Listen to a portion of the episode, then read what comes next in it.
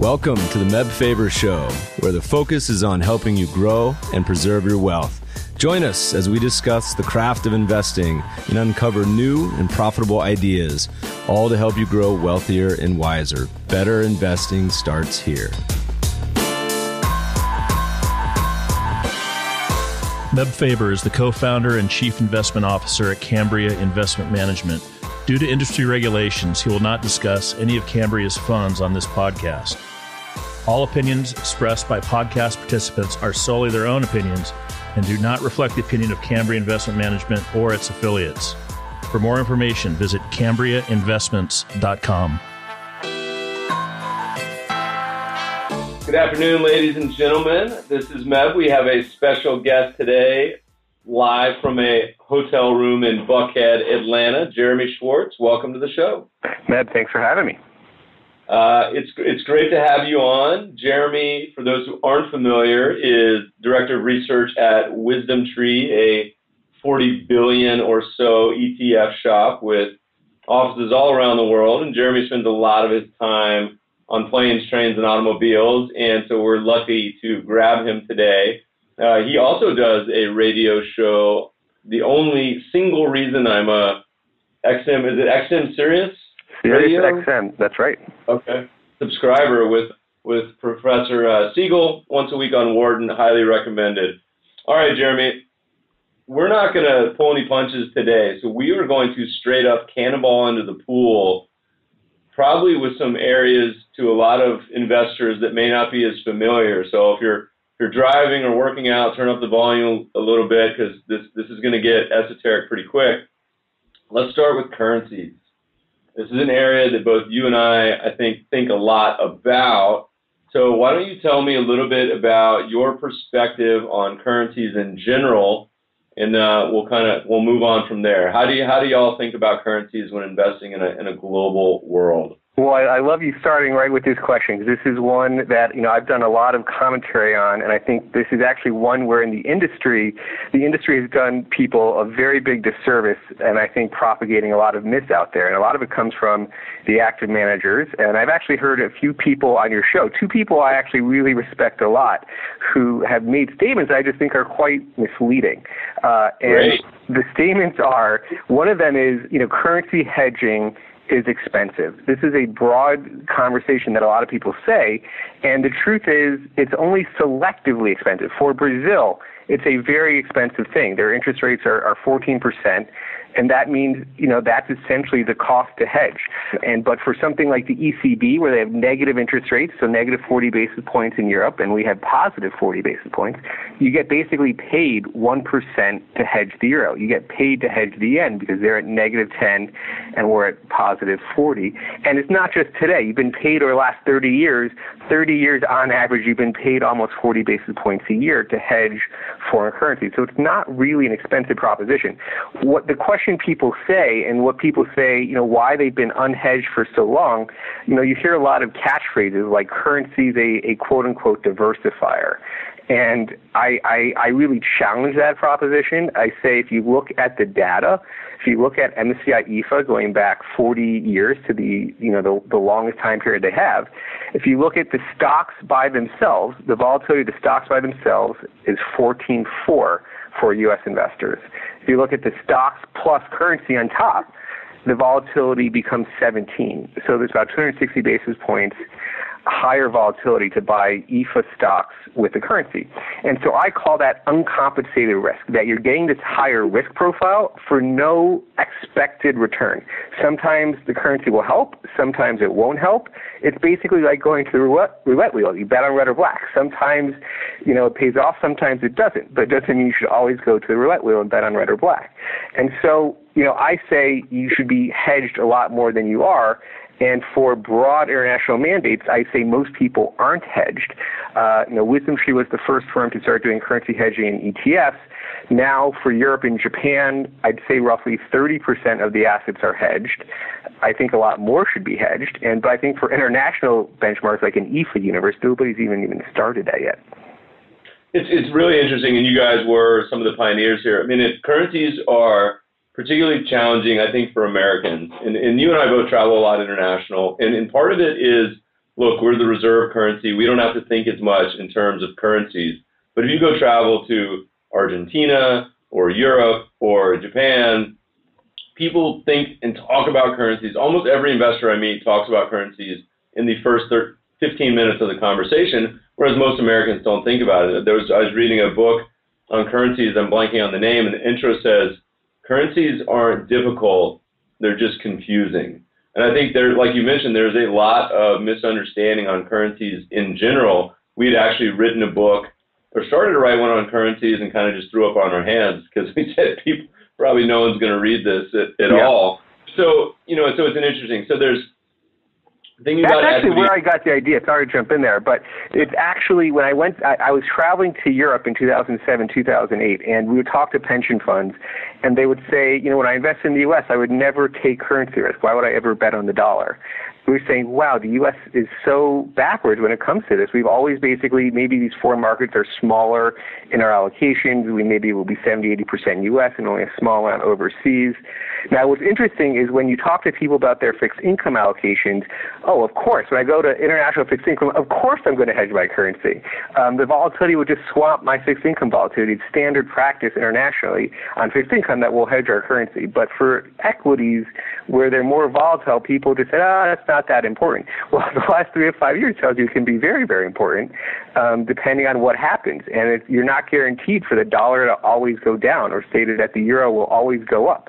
So if you don't think the euro will always go up, why should you be betting on the euro? And so that's that's really my my main proposition. And then you know the Europeans they definitely do a lot of currency hedging. What's interesting, I was in Australia talking to Vanguard there, and half of Vanguard's assets in Australia are done on a hedge basis when they go overseas. And so, I mean, now that's a country that has very high interest rates, so they get paid even more to hedge when they go overseas. Um, but it's, it's sort of interesting that we haven't done that in the U.S. You know, you see a lot of interesting investor behavior around the world when you start to travel that you may not think about necessarily in the U.S. For example, I was in down in Buenos Aires. I think it was Buenos Aires. Buenos Aires and um, was at the marina. I think it was Buenos Aires. I'm blanking on this. Anyway, one of the nicest marinas I've ever seen with some of the nicest boats, the largest boats I've ever seen in my life. And I was like, holy cow, I live in LA. This puts the LA marina just to shame. It's, in, I mean, and the guy I was with, he goes, well, Meb, think about it. If you live in a country with high inflation, and it starts to talk about currency risk and everything else, yeah. where do you put your money? You put it into the hard goods because at least you'll have something, you know, when when the currency depreciates or inflation takes away. I'm getting a little off topic. So so there's a first step, and there's areas that I'm super opinionated on, and there's areas where I'm a little more agnostic. And so you and I have debate, talked about this many times over sushi or whatnot, where I'll say, look, currencies with equities, I'm somewhat agnostic. However, I always say that you you need to pick one side or the other. You're either going to hedge or you don't, but don't go back and forth. And then I follow that up with a caveat, which is, and this was part of the book that we had written, and the only fund we haven't filed from our original filing many years ago was a currency strategies fund, which is you can actually apply some very simple rules to currencies that actually can tilt them uh, or tilt your exposure, just like in stocks, to a dynamic exposure that's actually value added. And you guys have been, to my knowledge, one of the first that started to roll out some of these dynamically hedged currency funds. So instead of just being non-hedged or hedged, you're actually adjusting the currency exposure. Maybe you could talk a little bit about the, that, that idea there. Awesome. No, I, th- I think that's absolutely right. So the one thing I tell people is that the only thing they shouldn't be doing is being unhedged all the time. So I could fully advocate a position that as a U.S. investor, you should be strategically hedged all the time to just get the lower volatility profile of that EAFE universe. Um, but you know, the question is, should you be unhedged all the time? And that's where I say you shouldn't. So the question is, can you know, can you actually figure out when it's beneficial to add the currency exposure, take it down, um, or say it differently, when I should hedge and or take the hedge ratio down? And you know, there is factors like you're saying. You know, there's a lot of factor investing in equities where you look at value, you look at momentum, and value and momentum have worked in currencies. You probably read the paper "Value Momentum Everywhere" from from Cliff Asness, and he talks about it in stocks, in bonds, in commodities, and in, in currencies. And when we developed a dynamic hedging index family uh, in conjunction with a, a, currency manager from London, uh, we developed these indexes together. And value and momentum were two of our three signals. Uh, the, the one signal we added on top of value and momentum that we actually found to work better than each of value and momentum was interest rate differentials. And that's as simple, you know, when you're getting paid to hedge like you are today for the euro, you hedge it. But when it costs you to hedge like the Australian dollar, you don't hedge it. And so the, the, the, the factor works fairly simply. It's a third based on interest rates binary on or off, fully hedged. Momentum on or off, it, you know, it's, it's either fully hedged or not depending on the trend. And we're looking at a short-term signal like the latest 10 days versus a long-term signal, the 240 days. And when its currency is weakening, you want to be hedged, and when it's strengthening, you don't. And then and then the value of PPP discount, um, you know, that's a very long-term signal. It takes a, you know, it's not like a, a short-term signal, and you, we find you have to become very cheap versus your your fair value, your PPP type number before you would take the hedge ratio to zero on that. And that's one where we do have a half signal on that. Uh, so what's interesting today, you know, for the dollar, there's nobody so cheap that our value ratio would suggest a zero hedge. So basically, everybody is within our band of of you know reasonable some of them are cheap. Yeah, the euro is a little cheap, but it's not so cheap that we take the hedge ratio to zero on that. The the cost to hedge is mostly in your favor. You're mostly getting paid besides for something like the Australian dollar, uh, the New Zealand dollar. Um, so most of them are hedged on the interest rate signal, um, and then momentum. It's sort of a mixed bag. You know, this year you've been hedged on the pound, and that's been very very effective. It protects protected from the Brexit using this dynamic signal. It's been half hedged on euro and yen this year. So, you know, you could say you somewhat got part of the benefit from the yen appreciation, but uh, the interest rates have obviously suggested staying hedged there. So, momentum signal helped you there, but but uh, we um and so the nice thing about those signals too is is just the same as combining say value and momentum in equities is is they work um, holistically. So the purchasing power parity, which you're talking about, which a lot of investors, um, a good example of this is the Economist looked at the Big Mac index. So how much does it cost to make a Big Mac and McDonald's all around the world? And it's a good way of comparing currencies. So I mean, I remember I was tweeting um, years ago when I went to Australia. Was was at a little surf shack in Byron Bay and was having a hamburger and beer. And remember, I was like, "Holy cow, this is incredibly expensive." And um, that's kind of like a generic man's version of the purchasing power parity so the value, like you mentioned, plays out over very long periods, but combining value with, say, momentum or trend, which works exceedingly well in currencies because typically these geopolitical forces often can take, you know, many, many years to play out. And the last one that you mentioned, the interest rate differential, which most people refer to as carry, um, is one of the best ones. However, carry traditionally is one of the worst diversifiers to a traditional portfolio. So a lot of the carry type of indexes, if you just sorted markets by carry, um, you know, it got crushed in a 2008 because typically a lot of the high yielding countries uh, tend to be more in, in today's world, more of the risky type of currencies that or risky countries that would be seen as sort of a risk on type of portfolio.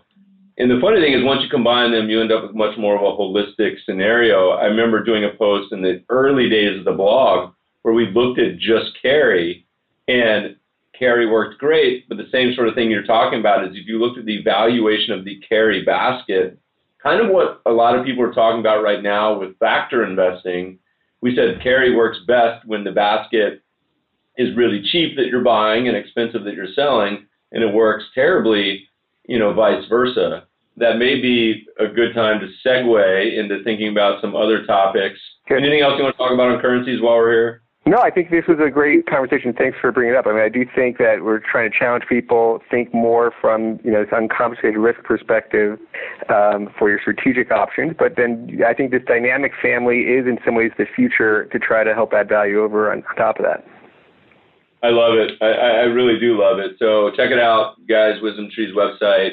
And so we're thinking about factors as well. You guys have been an early pioneer certainly with factor-based funds, moving away from market cap weighting.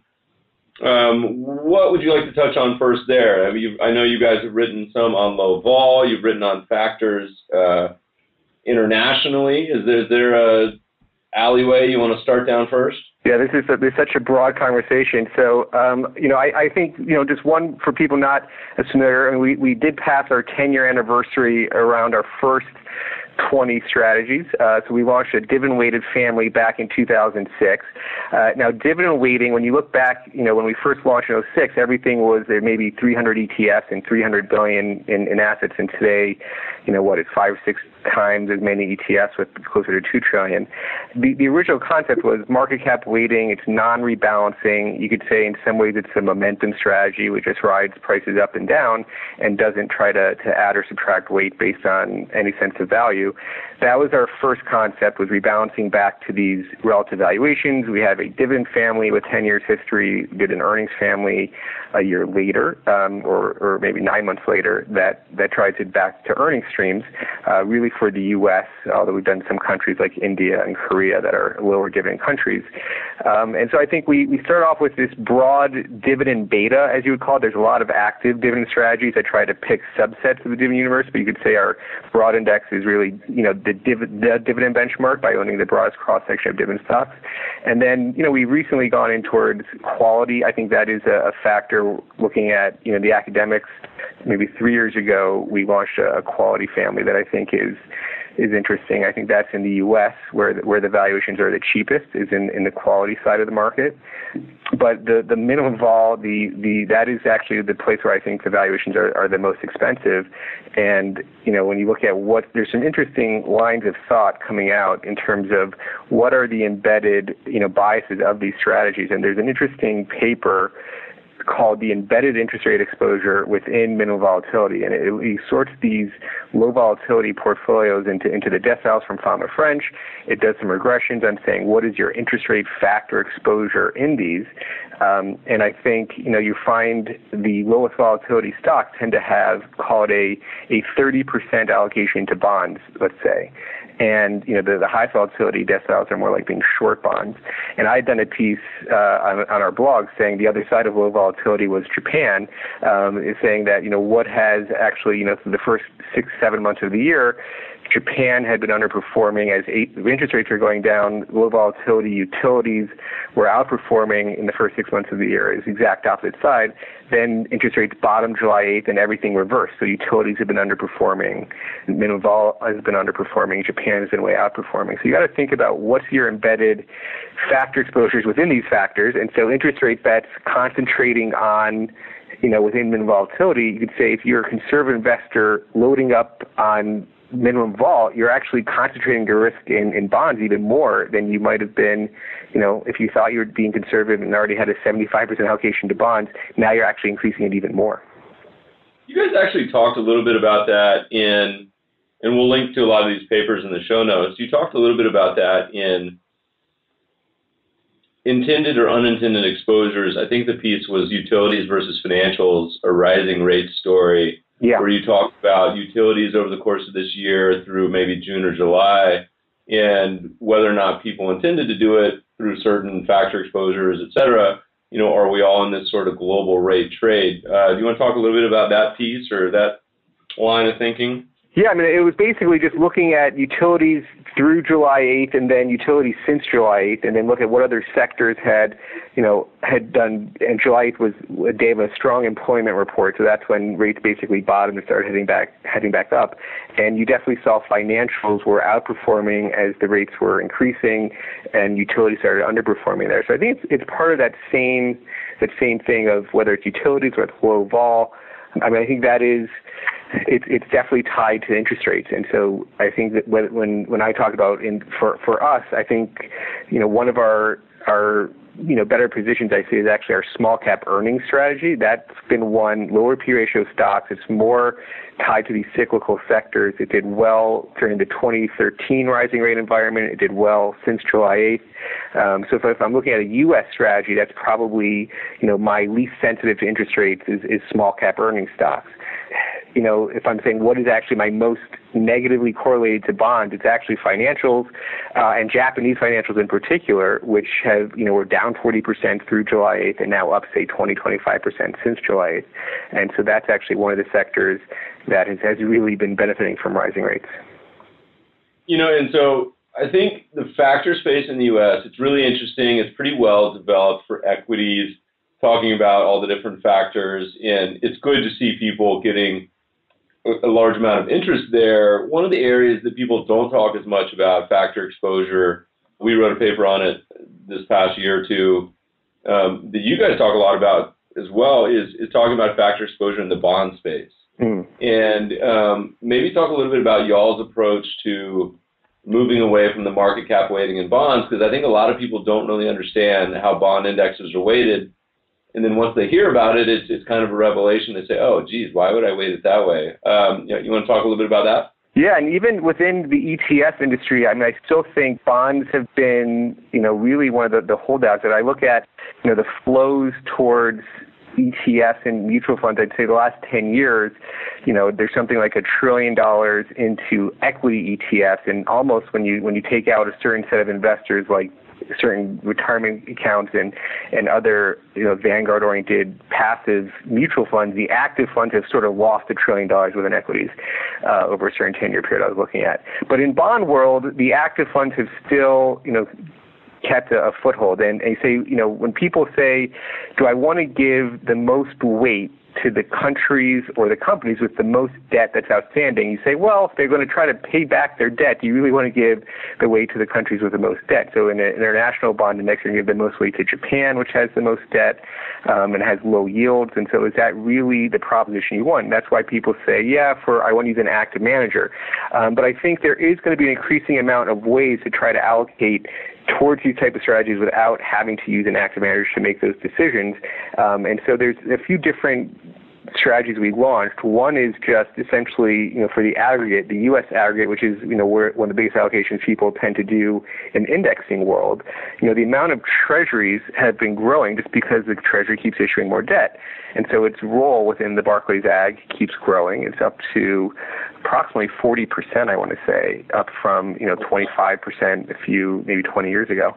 And so um, instead of that, those those treasuries keep getting a lower and lower yield. So you know, the question is, can you sort of reweight the aggregate um, in a way like we reweight equity markets to try to enhance the yield? Uh, and so we partner with Barclays to create this yield enhanced ag index that shifts the duration. It doesn't try to try to, to keep the duration constrained within a year. Tries to limit tracking error uh, to 35 basis points a month, but also try to optimize that yield and get a get a higher yield. So you, you end up getting about 60, 70 basis points higher yield in your core, you know, sort of investment grade fixed income with minimum duration pickup. Uh, and that strategy has done very, very well over the year it's been live, uh, doing well versus the active funds, doing well versus the the passive benchmark. So I think that's sort of one sort of optimized type of way where you put constraints, guardrails on what's your tilt that you're going to make, but just sort of reweighting the ag towards yield is one nice way. Uh, and secondly, we launched a, a fundamental fixed income family that's actually trying to do credit analysis in a way where you're looking at factors. Uh, so in the high yield bond market, one of the things we found is if you can just look at the, the fundamentals and the, the earning statements, the cash flows, and find bonds that don't have negative free cash flows, those bonds tended to outperform the bonds with positive free cash flows. I mean, the the, ne- the, the negative ones underperform the, the, the bonds with positive free cash flows, and that's sort of a simple quality factor within the high yield bond market that we do think can sort of in, increase the the return profile. Definitely, you sort of get a lower risk profile there. Uh, and then we try to reweight those bonds back towards income because if you just screened out those bonds with negative free cash flow, you're going to obviously drop your yield, you know, a decent amount. But so we try to reweight back towards income once we screened out those, you know, uh, negative free cash flow bonds. And so that's sort of another interesting approach. We launched a, a few short-term, uh, longer-term high-yield bonds as, as well as sort of investment grade, applying a similar methodology, applying a quality factor, but reweighting towards income. So I think there is going to be more quant strategies within fixed income that, that are going to be able to, to do these type of strategies.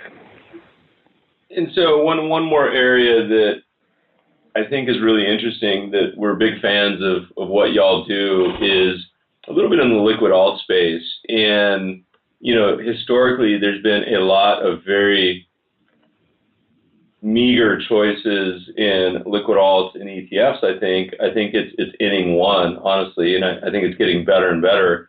A good example is I think y'all do a little more self-indexing or bringing some of the uh, partnerships in house. And you know, an area that is very near and dear to us, of course, is trend following.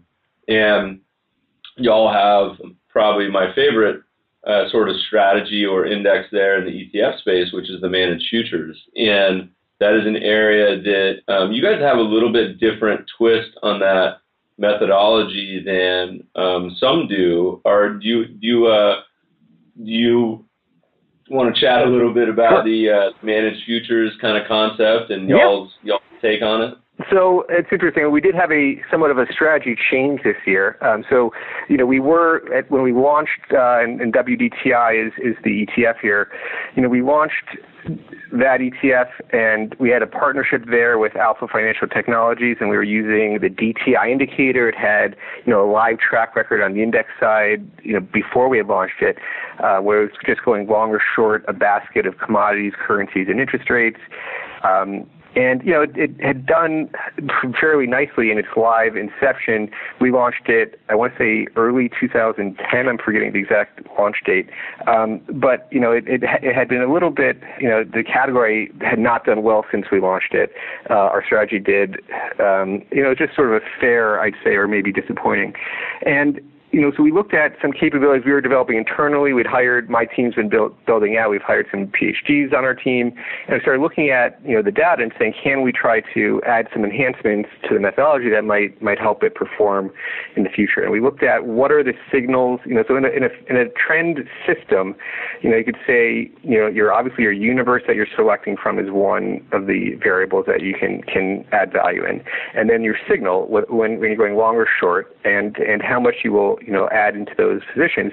And so we looked at where can we try to improve, and we were looking at um, with the, the the old DTI was just looking at the, the seven month weighted exponential moving average on on the prices to determine your long short signal.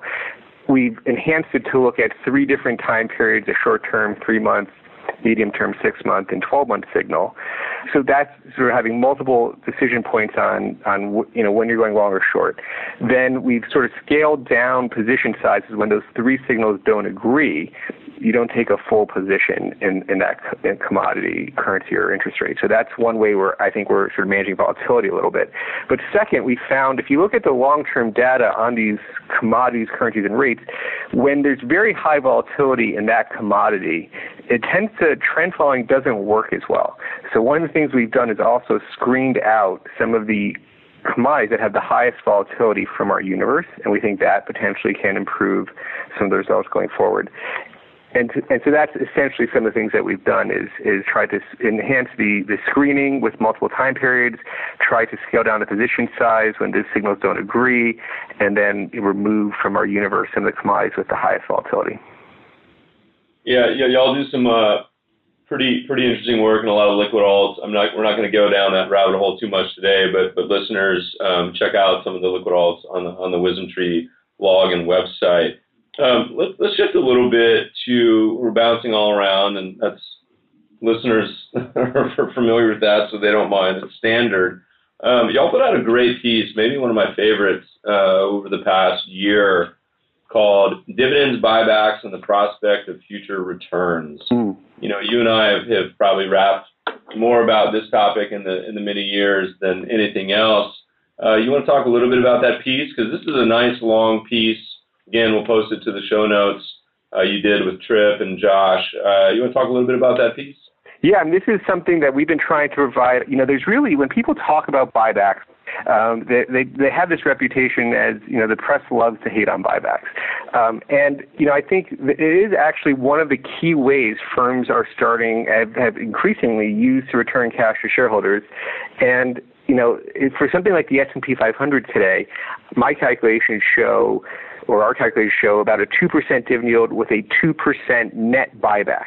And so, you know, a lot of people uh, have said, well, the S&P 500 looks expensive because if you look at the, you know, the data from Bob Shiller, the average yield used to be, say, 4.4 percent you know, the average dividend yield. Now we have a dividend yield of 2%. We've had a long-term dividend growth on the market, you know, in nominal terms of call it 5%, um, let's say since 1957 when the S&P 500 was started. And so people say, well, 2% dividend yield, 5% dividend growth, two plus five is seven. The market's expensive. We need to lose three or four percent on valuations compressing back to their average. So we're going to get a three or four percent nominal return. And I say, you know, that five percent dividend growth is likely not to be five percent. It's more likely to be seven percent because these two percent buybacks are actually locking in future growth. If their cash flows are the exact same, you now have went from 100 shares outstanding to 98 shares outstanding, your future dividend growth is likely to be higher in the future. So, you know, one of the things we, you know, try to take strides of is trying to show net buybacks across every index we have on a daily basis. So on our website, you can see the net buyback yields, the gross buyback yields every day. And you know, I don't think any other index provider has that information or actually publishes that information. It's very tough to find.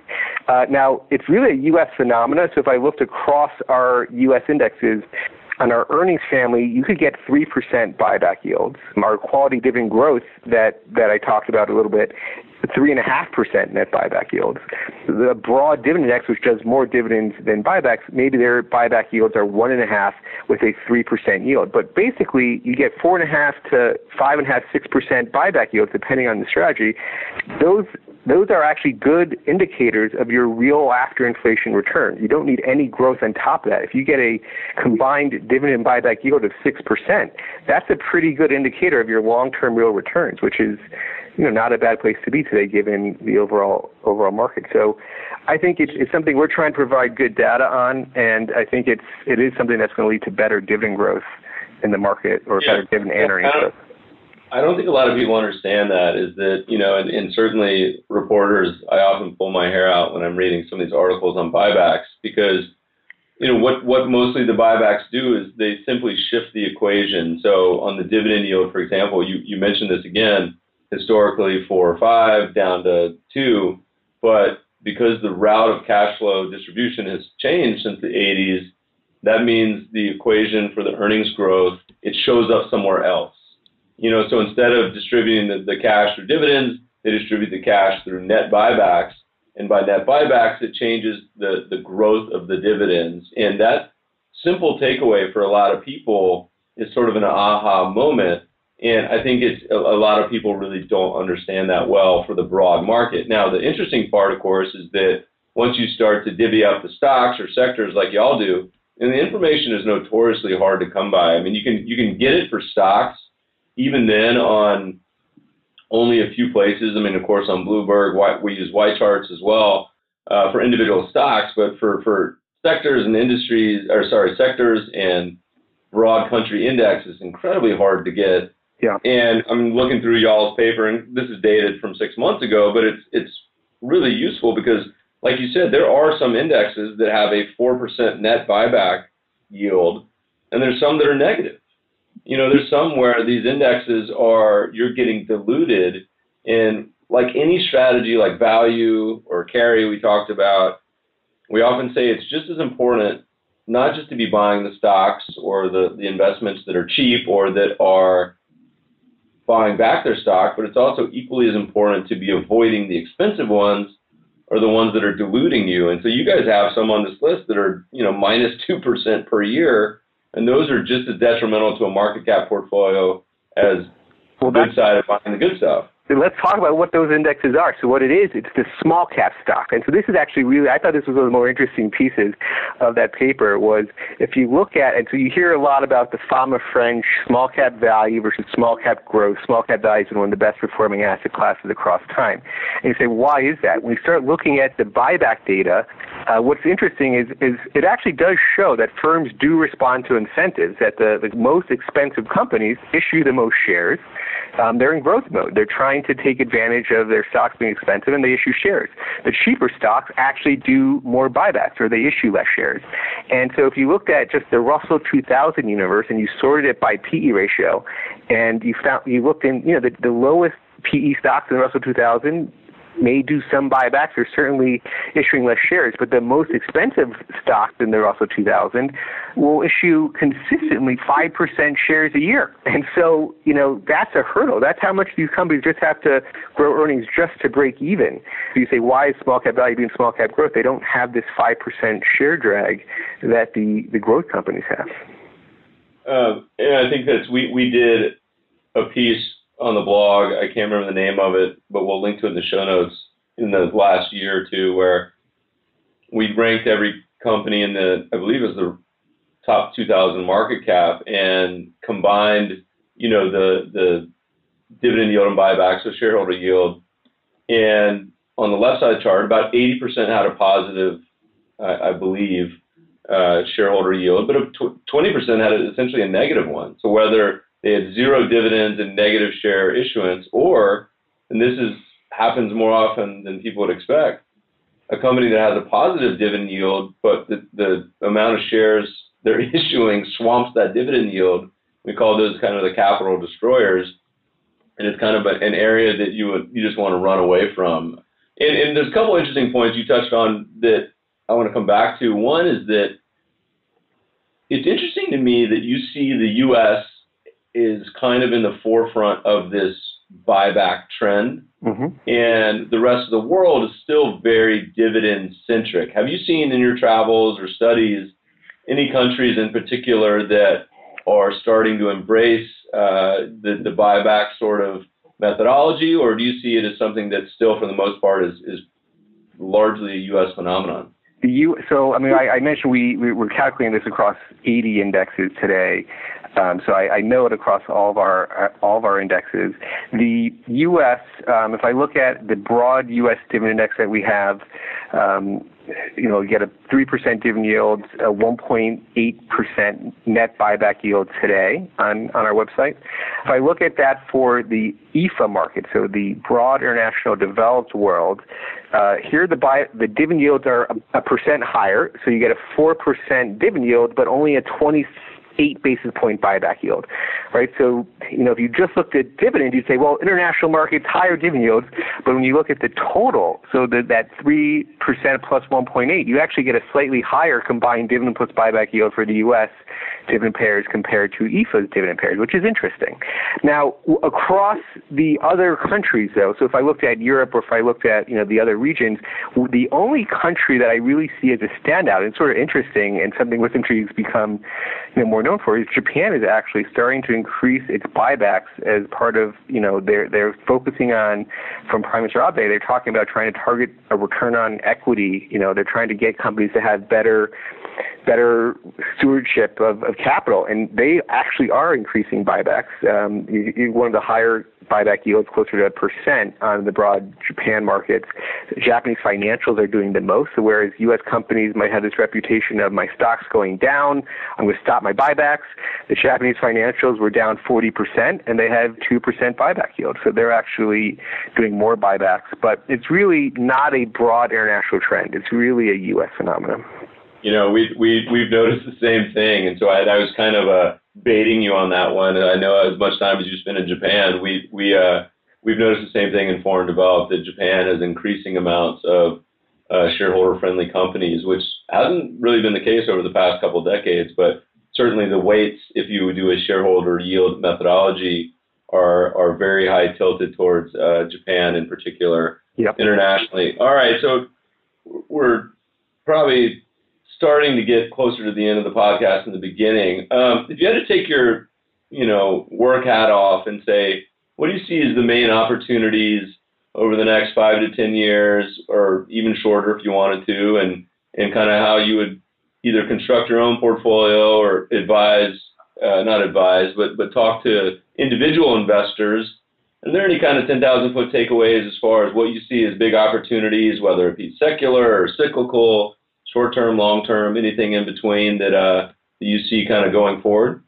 No, I mean I think you talked a lot of a lot about good things on on in, in terms of your your philosophies. You want to go, you know, you look at the active managers. I loved your blog that talked about, you know, look at the asset allocation funds and how many people are actually invested in the active world in their own funds. And so finding people who have conviction in what they do, eat their own cooking.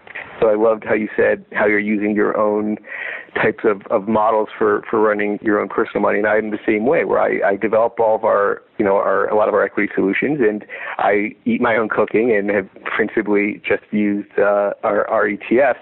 Um, and, you know, so I, I, I definitely believe in that. I mean, I think in terms of, of where the opportunities are around the world, uh, you know, a lot of people say, you know, the U.S. market is expensive, and I'd say yes on an absolute basis. It's it's not a cheap market relative to your opportunity set, though. And when you think about you know, and and this is a important important part of the thing. You can't just say, you know, it's not. It's, it's all, everything is relative to bonds in a way because bonds are when you think about finances, it's assets are the present value of their future cash flows, and to get the present value, you need a bond rate. You need the the risk-free cost of capital. And so, if you look at the 10-year TIPS in the U.S., your inflation-protected bond yields today are zero. And so, if you're going to hold a 10-year bond the 10-year TIPS at zero real return, just protection from inflation, and and you know if you're not going to look at prices on a daily basis, if you'd say I have to buy a broad basket of U.S. stocks, however you want to construct it, whether it's just the market beta, whether it's something you know in a, a factor-based world like either one of our, our firms does, I I think you'll do better than the 10-year TIPS bond. Um, that's, I think, a, a, a, a suggestion I would make. Um, now, if I had to say, if I'm constrained to just the U.S., I would say people should not just constrain themselves to the U.S. I think it's a global world. Valuations around the world are cheaper than the U.S. If you look at the developed world compared to the U.S., it's one of the, the worst times for, say, the EAFE markets in the last 10 years compared to the U.S. It's maybe one of the 90th percentile worst times for EAFE markets versus the U.S. So I do say, you know, to the extent you can, I, I would actually be positioning overseas compared to the U.S., whether it's developed, whether it's emerging markets. And I'd say, you know, and, I, and we started the conversation with currencies. I, I do say still, I don't want to bet on the currencies. I'd say either, you know, fully hedged or dynamically hedged or, or whatnot there. But I, I do say people are overinvested in the U.S. I'd say people are, are underinvested overseas. Well, we we agree with you on a, a lot of those statements. You know, in particular, we always say mean reversion, one of the most powerful forces in investing, and looking at all the stuff that's that's just been getting um, skewered over the since the global financial crisis, and emerging markets and commodities still, for the most part, having a really hard time rebounding. You and I were joking a little bit about the bombed out markets that have been down three, four, five years in a row, and in both emerging and commodities, been down three in a row. Some tiny sectors have been down five. We, we chatted about coal. Then I tweeted about this today, and then a, a, a Twitter follower had brought up the fact that we're getting ready to, if we finish the year now where we are, uranium stocks are going to enter six down years in a row uh, if we fi- finished where we are now. So we'll uh, we'll reconvene at the end of December and see if uranium is still uh, still still getting bounded. Um, all right, so uh, we always ask our guests uh, for one one piece of interesting, beautiful, useful, magical idea that that's something somebody may not have heard of. Uh, you have something for us today?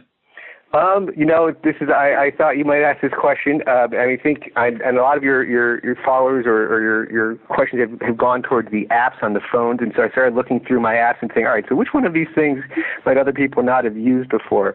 Um, one of them is is interesting. We both do a lot of travel.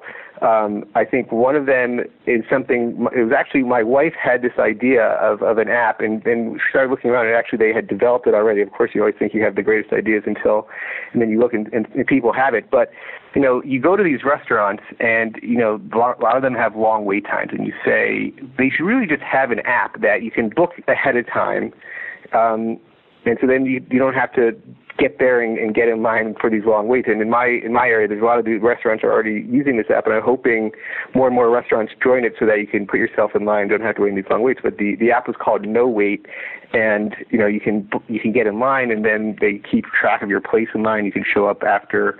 You know, if you had an hour wait normally in, in some of these things, so I think that No Wait app is actually is an interesting one that I, that we've been using a lot. There's there's two others sort of in that vein that I use. One is called I think Reserve, and if you're not in one of the major cities in the U.S., it's probably not going to be that useful. But it's kind of like a Uber of uh, restaurant apps where it gets you a reservation, and you actually just have a credit card on file. You don't pay; they just bring you the bill end, and that's that. Um, and there's another kind of hilarious one that we I've seen, and you see this in kind of the bullish cycles. You know, we're in year seven, eight bull market. And so you start to see a little silliness where I remember this in the late 90s, all these apps that, or at that point it was websites, but you could sign up and get $30 for doing nothing other than signing up, et cetera. There's one called Hooch, which just got funded for a million and a half. that for nine dollars a month, it allows you to go to any number of bars in your city and get one free drink a day. And so you basically break even if you just have one drink. And if you're an alcoholic, this is an app for you. but but it, it's funny to me how how in the world possibly this app could make money. But not only that, they have a guest feature where you don't even have to sign up, but you just get one free drink a month anyway. And so I've been using it the last few months as we find any restaurants or bars to go to in LA that would be going to anyway. Been using the Hooch app, which is right. kind of funny. Um, all right, so the one that I have again is also an app, and for those who are like going to concerts, who like going to sporting events, this is particularly interesting right now uh, in LA. We've got the Dodgers Cubs game tonight in LCS. It's called SeatGeek, and it aggregates all the other sporting event tickets. So, you know, instead of having to go to StubHub and then Craigslist and all these other places, this one aggregates all the values so you can very quickly find in either a section or sorted by best deal. And it's been incredibly helpful on being able to find a ticket for, for a, a good event or venue. Anyway, SeatGeek, check it out. Jeremy, um, before I let you go, any uh, on your travels right now? Any particular what what do you got on the the docket for the rest of the year? You gonna be back home in New York. I know both of us are going to be at the uh, Josh and Barry's evidence based investing conference. I think it's November fifteenth. Uh, you got any other travel, or are you going to mostly be uh, be home for the rest of the year? Um, a lot of travel still. November is certainly October, November, an interesting one. We're going. I'm going back to Australia, New Zealand area. My first time to New Zealand, but uh, we'll be making a, a trip to to Australia ahead of that, and then we'll then I come back and uh, I'm there that next week at, with you in, in New York, and then, then go home to, to Florida where I grew up for Thanksgiving, and then December at least quiet for now, but that that always picks up. That'll change quickly. Well, cool, L- listeners. If you're in New York, come out to this conference. We'll uh, we'll buy you a beer at the happy hour on I'm in or Barry and Josh, uh, whoever's. Uh, Jeremy, thank you so much for joining us today. If in listeners want to find more info, follow your research, your writing, or your twittering, uh, where, where's the best place to find uh, what you're up to? So wisdomtree.com uh, is our blog um, that we do we do writing every day there. That's probably the best place. WisdomTree is is where there's a they, they, they tweet out a lot of our, our thoughts on, on on that as well. And you don't tweet that much, but we can find you on Twitter. I think Jeremy D. Schwartz. Is that right? Yeah, it's it's tough from from work reasons to do that personally, but uh, well, I was a little worried because the last tweet I saw from you, I think you were in Medellin. yeah, I was flying. To, I was, that was the first debate. I was trying to watch the debate from from. I was flying in just as the first debate was starting, and I, I listened to it on Sirius XM actually. Oh, that's funny. You know, something that I learned, this is this may be useful to listeners as well, is that I was trying to watch the Denver Bronco game from Japan, the Super Bowl last year, and was in a small village in Japan and, and was kind of panicking because I was either going to take a, a bus back to Tokyo to watch it or try to figure out a way to watch in this village and was in this small inn and they had TV, but I found out that it was going to be, they would have the game, but it would be completely in Japanese. And I would love to have heard the, the broadcast and CBS wouldn't stream it internationally, and so you were blocked. But then I, I mean, I'm some ways very uh, tech savvy, in other ways just a complete moron. And so one of the guys I was with is a, is a big tech guy. He says, "Oh no, you just need to sign up for a VPN, yada yada. What's a VPN?" But it basically allows your computer to say that it's in somewhere else, and you get to choose the somewhere else. So I said, "Hey, I'm located in San Francisco."